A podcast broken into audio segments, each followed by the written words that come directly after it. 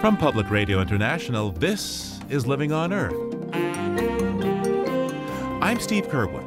A new front in the fight against global warming, green groups, Native Americans, and labor joined together to demand the U.S. president stop granting leases to extract coal or oil from federal lands. This is just the beginning. We have to address the climate crisis, and for President Obama to stop fossil fuel leasing on public lands would be the way to establish his climate legacy. Also, the enticing ad that found the tiny cavers who unearthed the latest branch on our family tree. I just basically said that you needed to be skinny, not claustrophobic, and you had to be able to drop everything within three weeks and come for an undetermined amount of time to South Africa, unpaid. Oh, and you had to have a PhD or master's in paleoanthropology, archaeology, or related field. We'll have those stories and more this week on Living on Earth. Stick around. Support for Living on Earth comes from United Technologies, innovating to make the world a better, more sustainable place to live. From the Jennifer and Ted Stanley studios at the University of Massachusetts Boston and PRI, this is Living on Earth. I'm Steve Curwood. Science now tells us that if all the known fossil fuel left on Earth were burned, it would raise sea levels as much as 160 feet as ice melted. So activists are now demanding that it stay in the ground. And on September 15th, a coalition of some 400 groups converged on the White House to call on the president to stop leasing federal lands and the coastal seabed for the extraction of coal and petroleum. They are taking on a big business. For example, in recent times, some 400 million tons of coal a year have been mined from federal lands, much of that for export. We called up Ruth Breech, a senior campaigner with Rainforest Action Network, as she came back from the demonstration at the White House. Welcome to Living on Earth. Great. Thanks for having me. So, what's your basic message here? We're telling President Obama, we're asking him that if he really wants to leave a climate legacy and address the crisis that is in front of us right now, then he needs to stop leasing federal fossil fuels. So, this is coal, oil, and gas, and keep our carbon reserves in the ground. How much global warming is related to the extraction of fossil fuels from public lands in the U.S., including offshore federal territory? Right. When Obama and the Obama administration decides to stop federal fossil fuel leasing, we can keep up to 450 billion tons of greenhouse gas emissions in the ground. Compare this to Obama's recent announcement with the Clean Power Plan initiative. So, this is emissions reductions coming out of power plants. And that's only 6 billion tons of emissions. And this would be 450 billion. So, on orders of magnitude, this is much larger. So, this is a big, bold ask, and it's critical. Now, of course, there's federal land in, in every state, but what parts of America most contribute to fossil fuel production from public lands? Most of the contributions to fossil fuel production is coming from the West. So, this would be Montana and Wyoming. There's a region there called the Powder River Basin, northern New Mexico and Arizona, and the Navajo Nation a lot of public lands are adjacent to, if not um, within the boundaries of Native American reservations. We're also looking at offshore areas. So this would be the Gulf Coast, the Arctic, the Atlantic. These are hot spots that industry wants to mine, drill, or frack. How much power does President Obama have to halt the leasing of uh, fossil fuel extraction on federal lands if he decides he wants to? He has all the power. The Center for Biological Diversity just issued a report last week and outlined his legal authority to issue an executive order to stop the program today. He could also, too, if he didn't want to be that active, he could just decide to not approve things. He could have not approved. It could have just sat on his desk for the next 18 months. Uh, Arctic drilling. He could have not approved, you know, the Atlantic leases that will be coming up in the next few months. He could just leave them alone and leave them on his desk. Sally Jewell is the Secretary of the Interior, and that's the organization that actually conducts leasing for energy extraction from public lands for the very most part. And uh, she's been quoted saying the president certainly is mindful of global warming, but that we need these fossil fuels to run our economy right now. Your reaction? I think it's short sighted. What you hear from Sally Jewell and other administrative officials in that capacity is that they somehow think that their mission is to balance industry's interest with that of the planet. And if you really think about this as like short term profit versus like long term sustainability, Um, so I really would like to see her looking longer term. What does this look like in 10 years, 20 years? Because fossil fuels are eventually going to go away. Coal's already dying. The gas boom is not as big as we originally thought. This is their opportunity to really get ahead of this. What is their plan? How, how are we going to use our lands appropriately? How are we going to use our resources? And then how are we going to address this climate change crisis that we have on our hands right now? Ruth, how much presidential politics is in this? Uh, the Democratic candidates are out in front of President Obama on this subject already. Uh, Hillary Clinton has already called for a halt in offshore drilling in the Arctic. And I can only guess that Bernie Sanders would be even more sympathetic to your call. Right. We'd love to see that. I mean, ideally, this would happen within this presidency. I think Obama has the power. I think the timing is ripe right now. You know, folks are already reaching out to candidates to get their views on it. I love that Hillary came out against Arctic drilling. I think that was bold. So I think if, if the candidates are smart, then they're going to address this in their debates. They're going to address this in their platforms and they're going to make a decision about it and they're going to have a plan coming into office if this issue has not already been addressed. Ruth, what happens next? This is the next bold ask coming from the climate movement. We're seeing unprecedented unity in the coalition. We've got big greens, frontline organizations, climate justice groups working alongside labor unions, faith groups, all coming together and showing how much power there is in the grassroots. This is just the beginning. We have to address the climate crisis. And for President Obama to stop fossil fuel leasing on public lands would be the way to establish his climate legacy and would move us at a whole nother level of magnitude in addressing these issues. Ruth Breech is a senior campaigner with the Rainforest Action Network. Thanks so much for taking the time with us today, Ruth. Thank you. Federal courts hardly ever overturn agency rules, but the Ninth Circuit Court of Appeals has found that the EPA illegally approved an insecticide linked to declining numbers of honeybees. The court found the EPA had failed to get enough evidence from the maker, Dow AgroSciences, to approve the safety of sulfoxaflor. Sulfoxaflor is a neonicotinoid, a systemic insecticide that becomes part of all of a plant's tissues and is poisonous for insects. Commercial beekeepers and the environmental group Earthjustice sued the EPA about the approval of sulfoxaflor. Greg Loarie is the staff attorney with Earthjustice who argued the case. In the case of sulfoxaflor, what the court found is that EPA approved sulfoxaflor without any reliable information about the risk that it would present to honeybee colonies. And that, of course, is a huge shortcoming when we're in the midst of this crisis where we're losing over one third of our honeybee colonies every year. And science is pointing to these sorts of insecticides as a primary cause. Now, it's practically unheard of for a court to overturn an Environmental Protection Agency chemical registration. What happened in this case? Well, the case began shortly after EPA approved sulfoxaflor in the summer of 2013 Earthjustice was approached by America's commercial beekeeping industry, the biggest trade groups in America, including the American Honey Producers Association, American Beekeepers Federation, and others. And you know, these folks are really at their wits' end. They are at the point where beekeepers are going out of business. So they approached Earthjustice and said, Is there anything we can do about this latest neonicotinoid coming onto the market? And we took a look at the registration and found that indeed EPA had not met its own guidelines, didn't have the information that it was supposed to have in hand.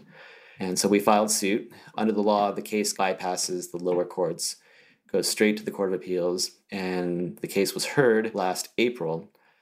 And then finally, we get the decision concluding that indeed EPA had broken federal law when it approved sulfoxaflor. And it is quite unusual for courts to uh, overturn pesticide registrations, and partly that's because the law gives EPA a great deal of authority, and courts give EPA a great deal of deference because it's a matter that does involve a fair amount of scientific expertise. It's very technical, and the courts don't feel like they're in a position to second guess that sort of science. But in the case of sulfoxaflor, the science was so lacking and it was so clear that EPA just didn't have this fundamental information that the court found that the registration had to be overturned unless and until that information is brought to bear. What conditions does a chemical, this insecticide, have to meet in order to be approved by the EPA, and, and how is that determined? Under federal law, EPA's job is to ensure that use of a pesticide will not cause an unreasonable environmental or human risk.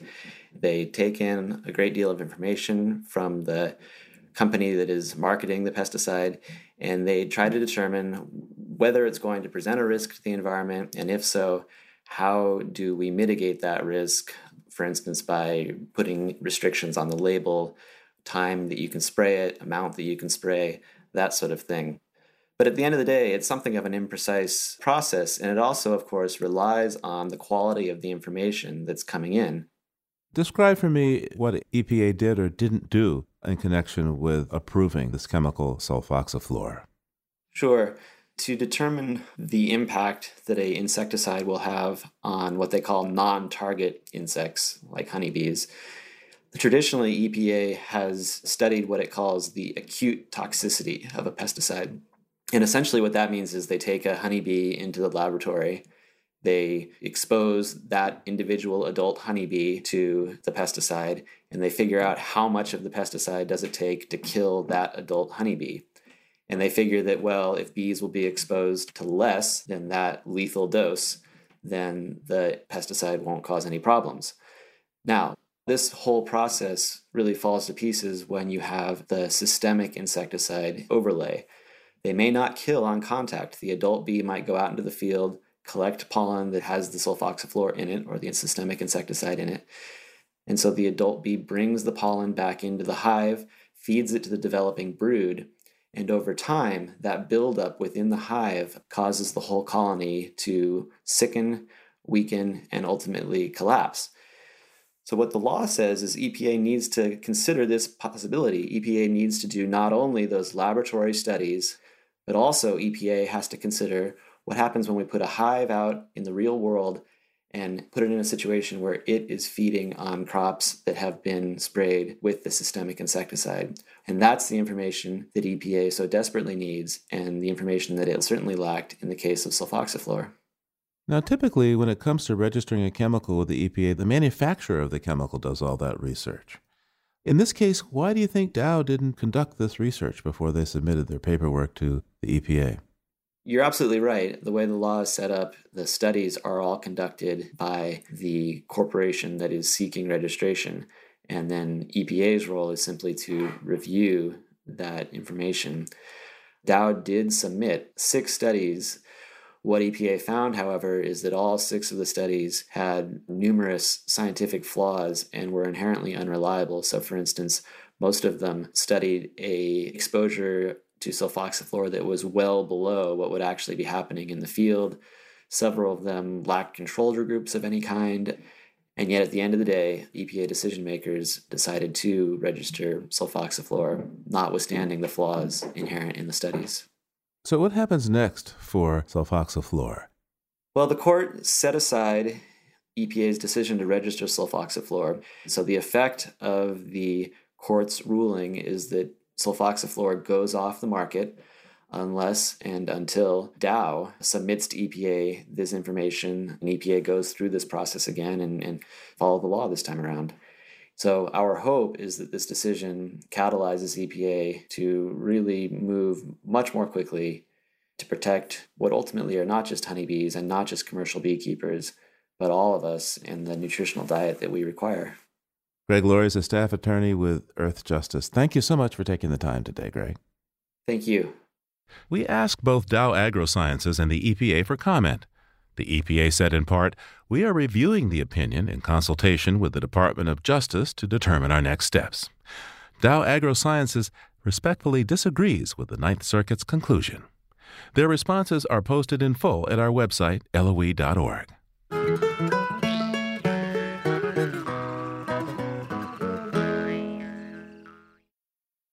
The end of summer in the U.S. has seen unprecedented and catastrophic wildfires in the Pacific Northwest, with whole neighborhoods burned to the ground in California. But the fire season up in Alaska and elsewhere in the far north was also devastating, and the 8 million or more acres burned there raises some ominous questions about the future of permafrost and boreal forests. To find out why we are seeing so many fires, especially in the cold north, we turn to Scott Goetz, a senior scientist with the Woods Hole Research Center. A lot of it is related to climate change, warmer, drier air masses that set the conditions for very intense fires. And some of the unique aspects, especially of fire in Alaska this year, was just how intense they were for a period of time right at the peak of summer in July. And that's a very important factor in determining how the forests change in the future, the severity of the fires that take place. Now, President Obama was recently in uh, Alaska talking about the importance of climate change. How are the forests in the Arctic changing with climate change? They're changing in a number of ways. And by Arctic here, we would include boreal forests, which is the belt of northern forests that cross Alaska, Canada, and Russia. And those are changing largely as a result of fire, again, linked with changes in climate and these hot air masses. And that also influences the productivity of the forests. In other words, they don't grow as well during these very hot summers, and we call that browning. What we observe from satellite imagery, for instance, we call that browning. In other words, declining productivity trends. And we've mapped that over these northern forests.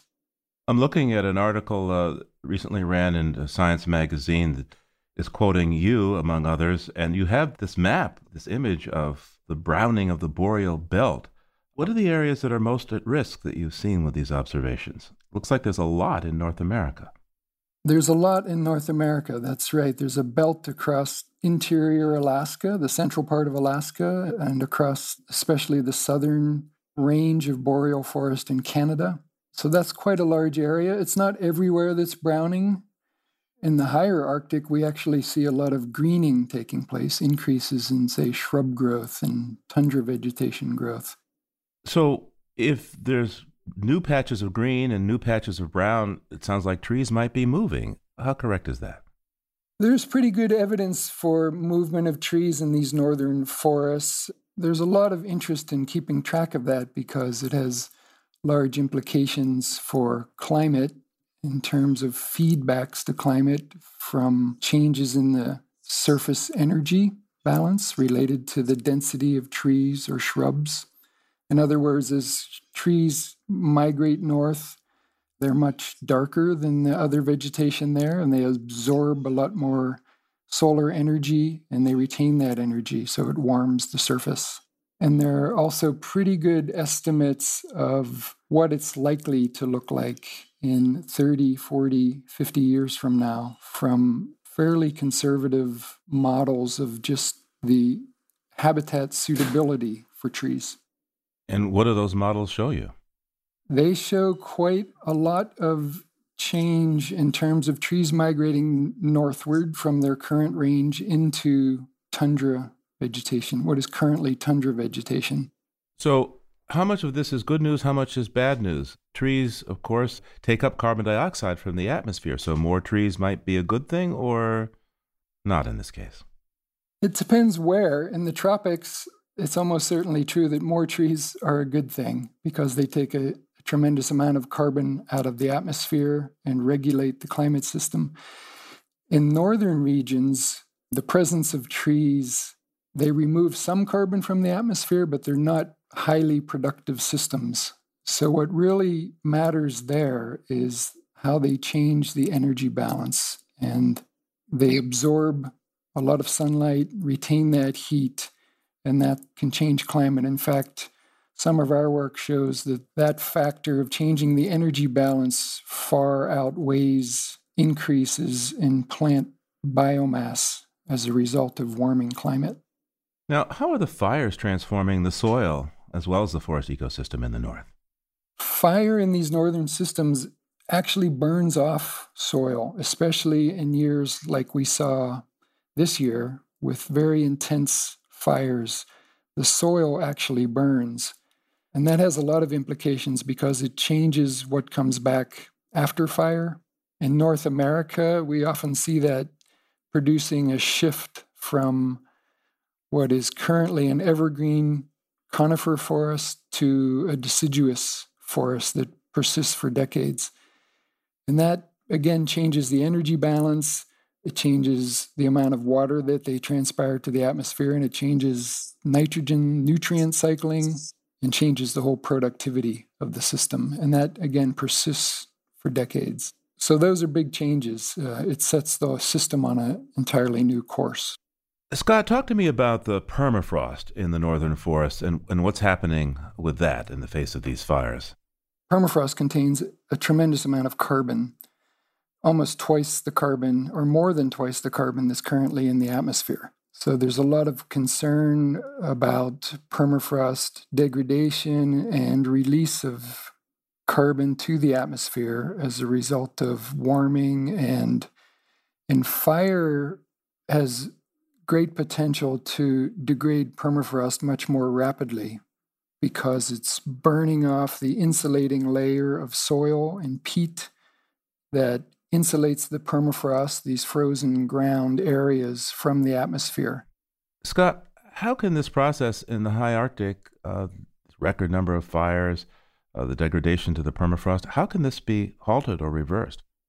I think it's largely a matter of bringing awareness to the issue to help policymakers understand the tremendous potential for carbon emissions from permafrost, especially permafrost combined with severe fires, to produce enough emissions to the atmosphere that it's equivalent to another United States in terms of total emissions from fossil fuels. So I think that needs to get on the radar screen of the policymakers and enter the discussions of how to mitigate additional climate change and to cut fossil fuel emissions. Scott Goetz is a senior scientist and deputy director at the Woods Hole Research Center in Massachusetts. Thanks so much for taking the time with us today. Thank you for having me. Now, there are many different species of nearly every type of animal living on Earth today. Dozens of whale species, thousands of butterflies and frogs, yet there is only one type of living human. Of course, that wasn't always the case. Once there were several other members of the genus Homo Homo erectus, Homo habilis, and Homo neanderthalensis, for example. And now paleoanthropologists think they have discovered a new member of our genus deep in a cave in a part of South Africa aptly named the cradle of humankind. Living on Earth's Bobby Bascomb went to check out the site.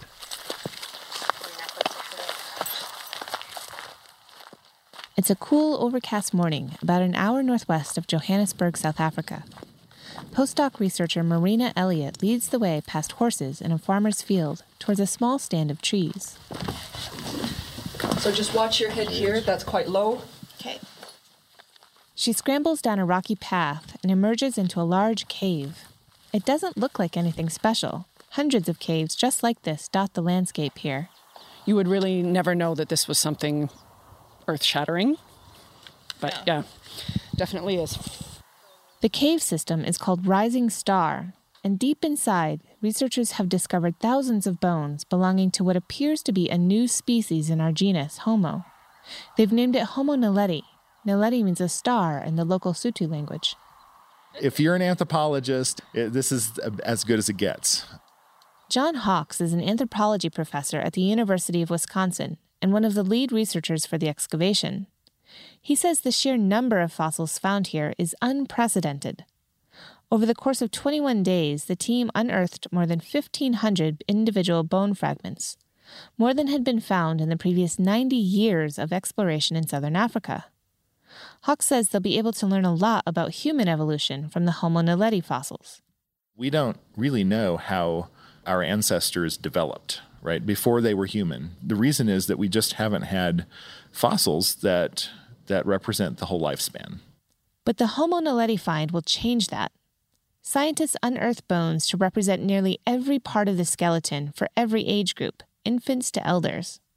What they found is a creature that's strikingly similar to modern humans in some ways, but extremely primitive in others. The brain was roughly a third the size of modern humans. The shoulders, chest, and pelvis were also very primitive. The hand was similar to ours, but curved, an adaptation for climbing trees. But Lee Berger, the lead author of the study, says the feet of Homo naledi are extremely modern. And the feet are practically indistinguishable from a human's. This is a walker. Berger is a research professor at the University of Witwatersrand and a National Geographic explorer in residence. While he was working on a hominin species called Australopithecus sediba that he discovered just a few miles from the Naledi bones, Berger commissioned local spelunkers to go out looking for more hominin fossils.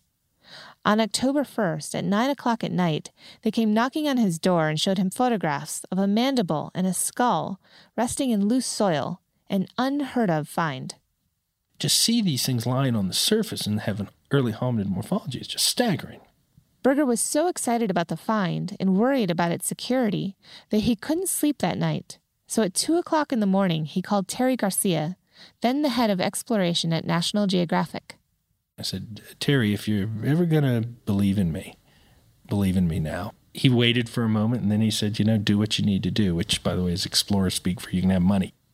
Berger's next challenge was to find qualified scientists who could retrieve the fossils. The tall, skinny cavers that initially found the bones described a tight squeeze through a gap just seven and a half inches wide, and later a narrow chute where they had to lie on their stomachs and push themselves forward with their toes. I didn't know how I was going to reach out to find very tiny people with these extraordinary skills to work in a cave. Um, and so I did, I guess, what my generation does. We, I turned to social media. I wrote an ad, didn't tell them what they were doing. I just basically said that you needed to be skinny, you need it, be not claustrophobic, and you had to be able to drop everything within three weeks and come for an undetermined amount of time to South Africa unpaid. Oh, and you had to have a PhD or master's in paleoanthropology, archaeology, or related field. So there are probably like three people in the world. In just over a week, Berger had 57 applicants, 80% of whom were young women. The six scientists he ultimately chose to wiggle through the tiny space were all petite women.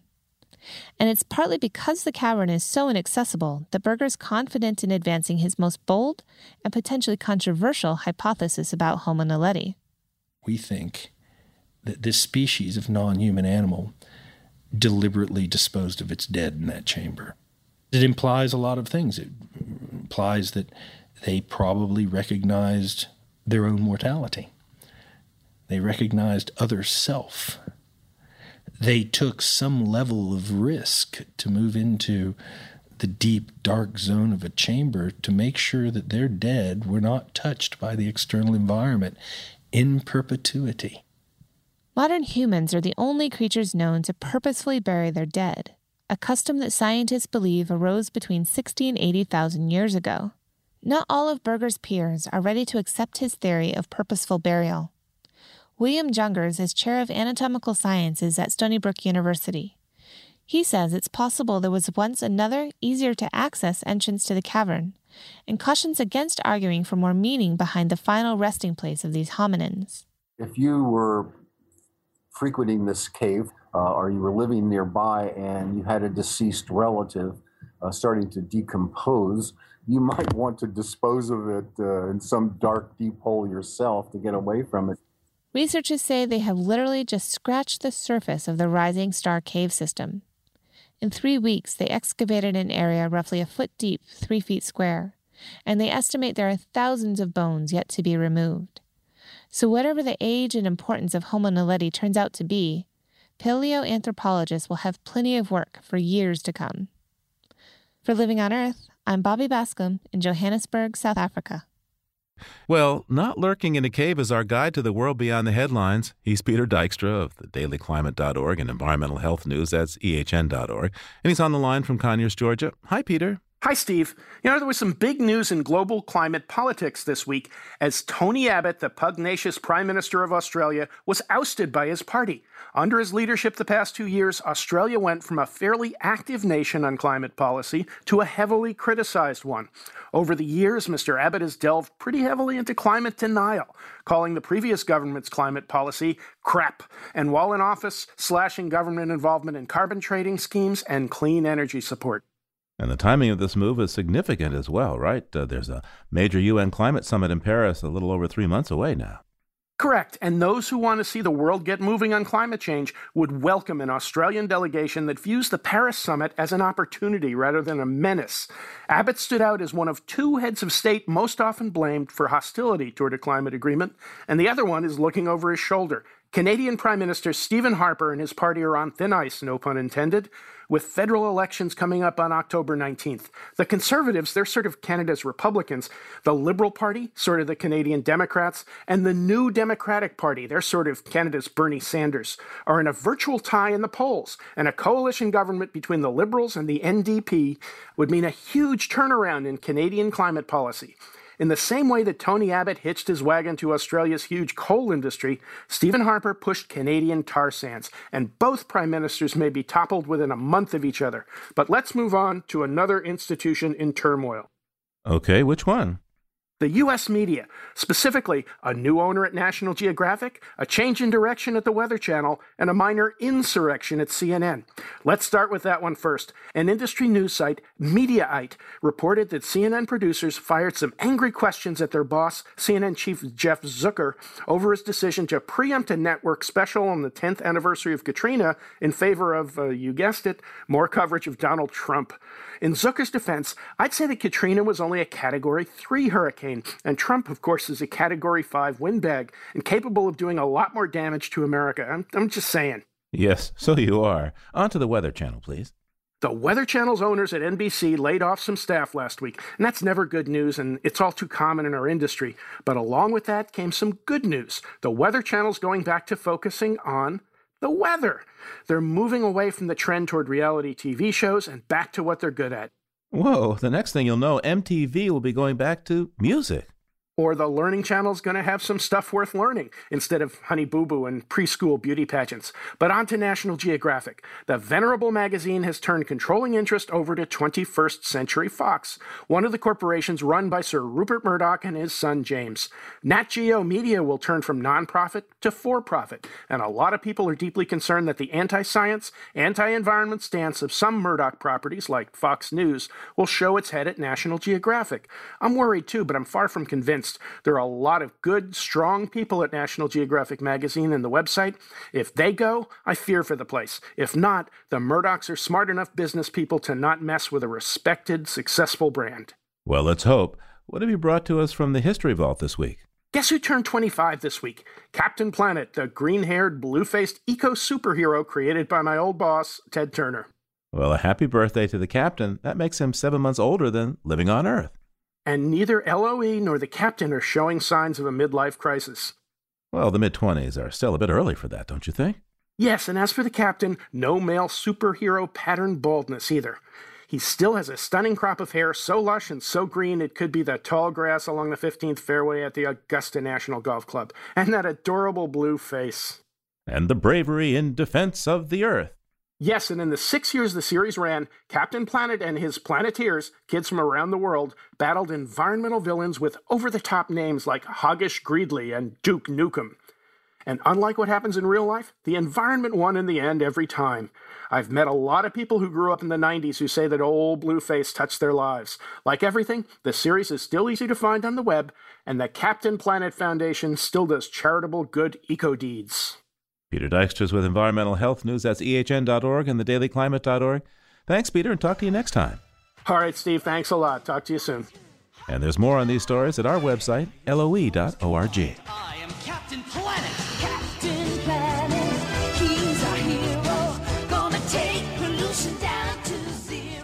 Coming up on the eve of the Pope's visit to the U.S., a conservative Protestant evangelical leader reflects on the pontiff's climate change encyclical. That's just ahead on Living on Earth. Stay tuned. Funding for Living on Earth comes from United Technologies, a provider to the aerospace and building systems industries worldwide. UTC Building and Industrial Systems provides building technologies and supplies container refrigeration systems that transport and preserve food and medicine with brands such as Otis, Carrier, Chubb, Edwards, and Kidde. This is PRI, Public Radio International. It's Living on Earth. I'm Steve Curwood.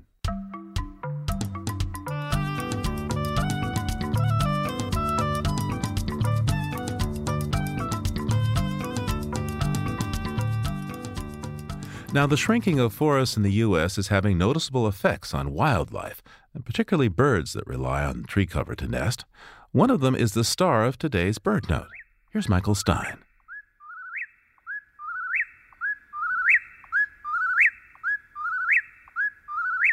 In September of 1851, Henry David Thoreau wrote, The whippoorwills now begin to sing in earnest about half an hour before sunrise, as if making haste to improve the short time that is left them. They sing for several hours in the early part of the night, then sing again just before sunrise. Clearly and continuously, the bird announces its name. In summer to early fall, eastern whippoorwills breed in woodlands of eastern North America. Their camouflaged plumage blends seamlessly with dead leaves on the forest floor. At dawn and dusk and all through moonlit nights, whippoorwills sally out from tree branches to hawk flying insects. Woodland habitat has greatly diminished for eastern whippoorwills as forests become more fragmented. The National Audubon Society lists them among the top 20 common birds in decline. Protecting and restoring large expanses of forest are crucial for many forest species, including the whippoorwill. It remains, as Thoreau described, a bird of the night side of the woods, where you may hear the whippoorwill in your dreams.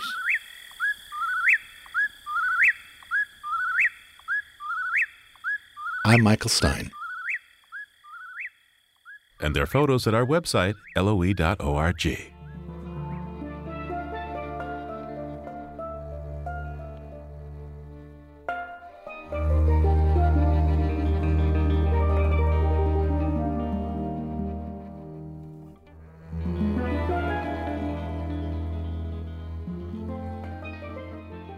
Soon, Pope Francis will begin his first trip to the United States, where he will address a joint session of Congress and get an enthusiastic welcome from people of all faiths and walks of life. His defense of the poor and his demand for action on climate change in his encyclical Laudato Si have made him a rock star to millions. Well, we thought we'd try and get an evangelical Christian perspective, so we called up the Reverend Richard Cizik. For more than a decade, Richard Cizik has been an outspoken advocate of creation care, the belief that stewardship of the earth is a God given responsibility. He is the former vice president of government affairs for the National Association of Evangelicals, which represents more than 45,000 churches. He's now president of the new Evangelical Partnership for the Common Good, which seeks to end partisan and sectarian divisions. Reverend Cizik, welcome back to Living on Earth. Thank you, Steve. It's my pleasure. First, what's your reaction to Pope Francis's environmental encyclical Laudato Si? Oh, extraordinarily excited. I think he's hit upon not only the most compelling issue of the 21st century, climate change and the impact of that upon our Earth, but in a secondary way, the whole impact of faith itself upon politics, upon society, waning in the minds of some, certainly not to him. He is popular, he's influential, he's coming to America. Laudato Si literally translates, uh, Praise be to you, my Lord. And in the words of this beautiful canticle by St. Francis of Assisi, he writes in the encyclical, St. Francis reminds us that our common home is like a sister with whom we share a life and a beautiful mother who opens her arms to embrace us. So praise be to you, my Lord, through our sister Mother Earth, who sustains and governs us and who produces various fruit with colored flowers and herbs. This is poetic language. It's beautiful. It comes from Romans and elsewhere. And frankly, uh, it's good to point that out, Steve, because the earth does groan in travail, as the Apostle Paul wrote in Romans 8:22. What do people both within your faith and outside of it need to do about the climate, in your view? They need to begin to think differently, and that's what uh, the Pope says too. Most of all, he's called for an ecological conversion for the faithful. That's what evangelicals need to do. It's to begin to see what's happening to the earth. It's described in this uh, encyclical. It's persuasive. Man is doing this to its environment, to our environment, our common home, as the Pope calls it. Now, you've had significant experience representing uh, evangelicals in front of uh, political figures. How do you see this environmental encyclical from the Pope as affecting the conversation on the Hill in Washington uh, about climate change? It's going to be, first of all, political theater of the highest sort. A Pope addressing a joint session of Congress. The question is uh, probably not whether his voice will have political impact. It most certainly will, because he is the Pope, the Holy Father. He carries weight not just with Catholics, but even with a lot of other mainstream Americans and evangelicals. The polls show that. And so he's going most assuredly to touch upon issues like capitalism itself, immigration, climate change, and what he very much cares about, namely help for the poor, uh, its interrelationship to environmental protection, and economic inequality. And these are all issues in our election year, believe it or not. And a lot of Republicans, well, they're the ones who've been poo pooing these. I would hope and pray, frankly, that he makes the most of the moment and challenges politicians who are essentially bought. Steve, this is really true. It's just legalized bribery by the oil and gas and other industries that profit. We have politicians who will be sitting in front of this moral leader who are bought and paid for by the oil and gas industries, and they should be ashamed of themselves, but they probably won't be. The field of presidential candidates is filled with folks who are members of the Christian faith. Uh, some are evangelicals, some are Catholic. How do you think climate change might come into play as an issue as this race picks up, and how might their faith influence this conversation? Well, you do have Catholics, as you said, such as Jeb Bush, Marco Rubio, Martin O'Malley, and Chris Christie. They're all Catholics, and well, there could be a domino effect if the Pope uh, speaks out on climate change and how they respond to it. So it's going to be hard to avoid the politics of all of this.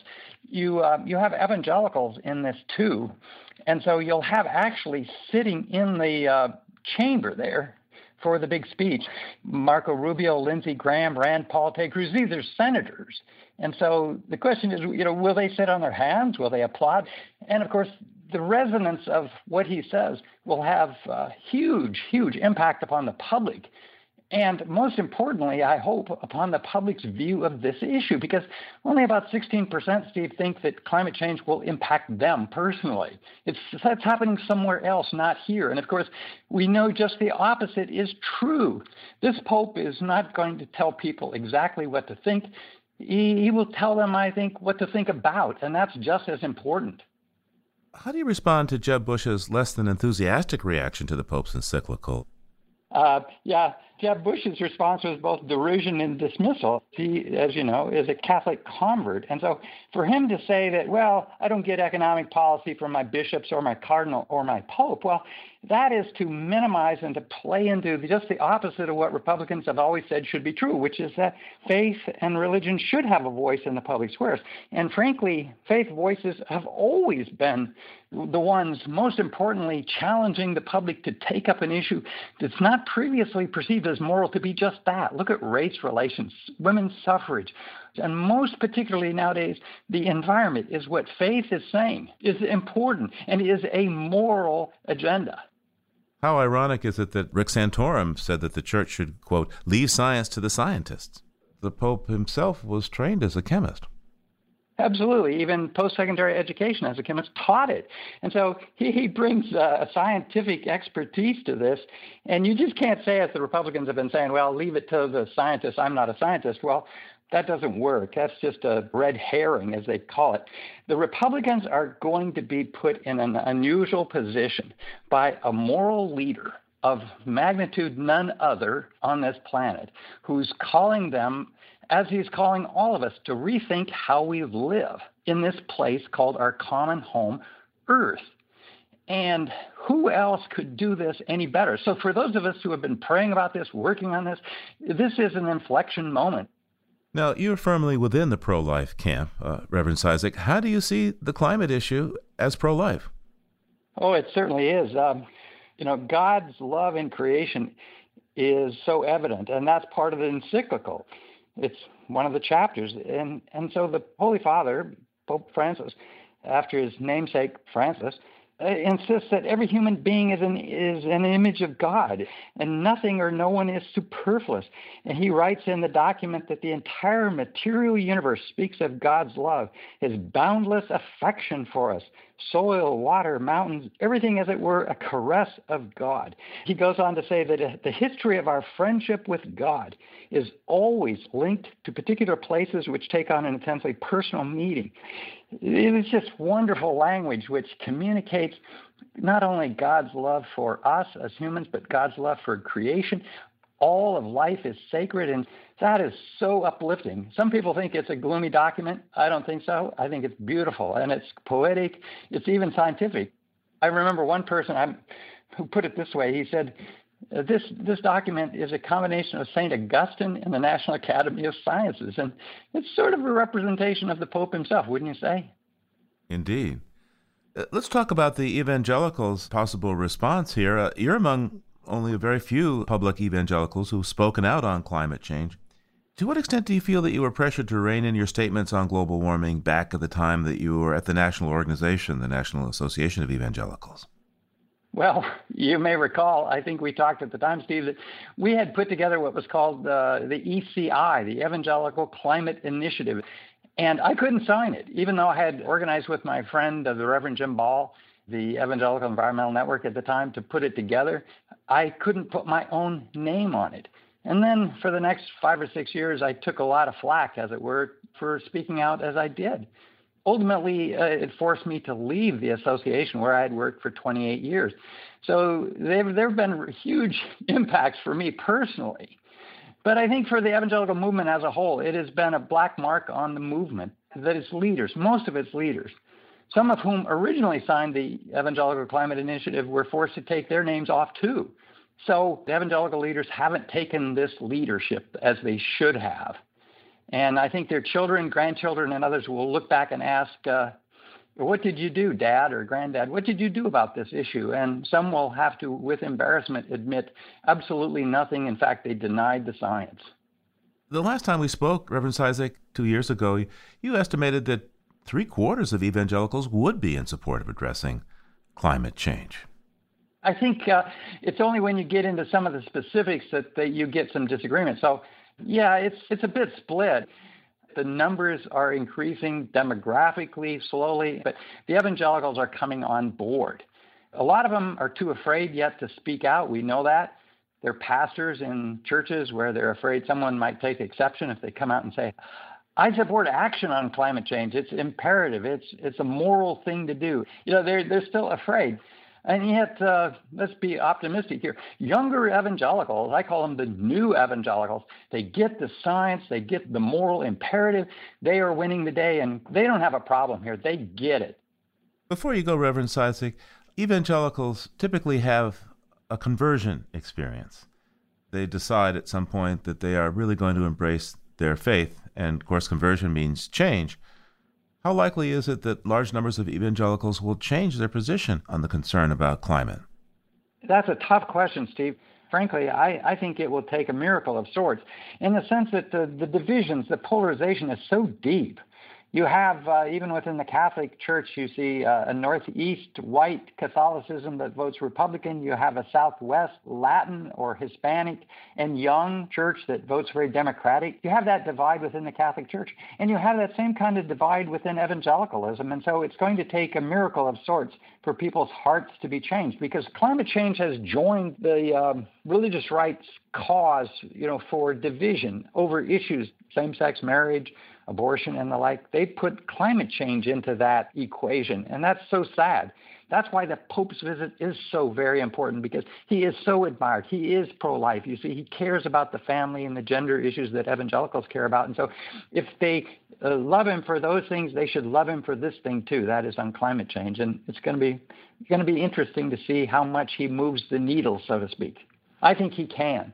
I think we're at an inflection moment in time that is God ordained, and I praise the Lord for it. The Reverend Richard Cizik is president of the New Evangelical Partnership for the Common Good. Thanks so much for taking the time today. Thank you.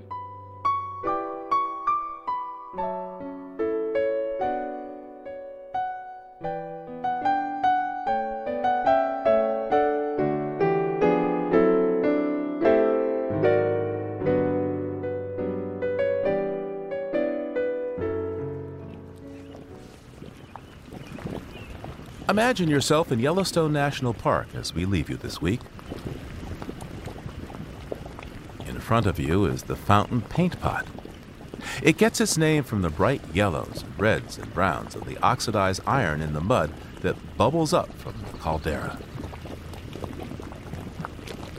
Walk a little further along the lower geyser basin boardwalk, you'll come across the Spasm Geyser. It's a small geyser, and how much water it shoots up depends on the time of year there's less in the late summer.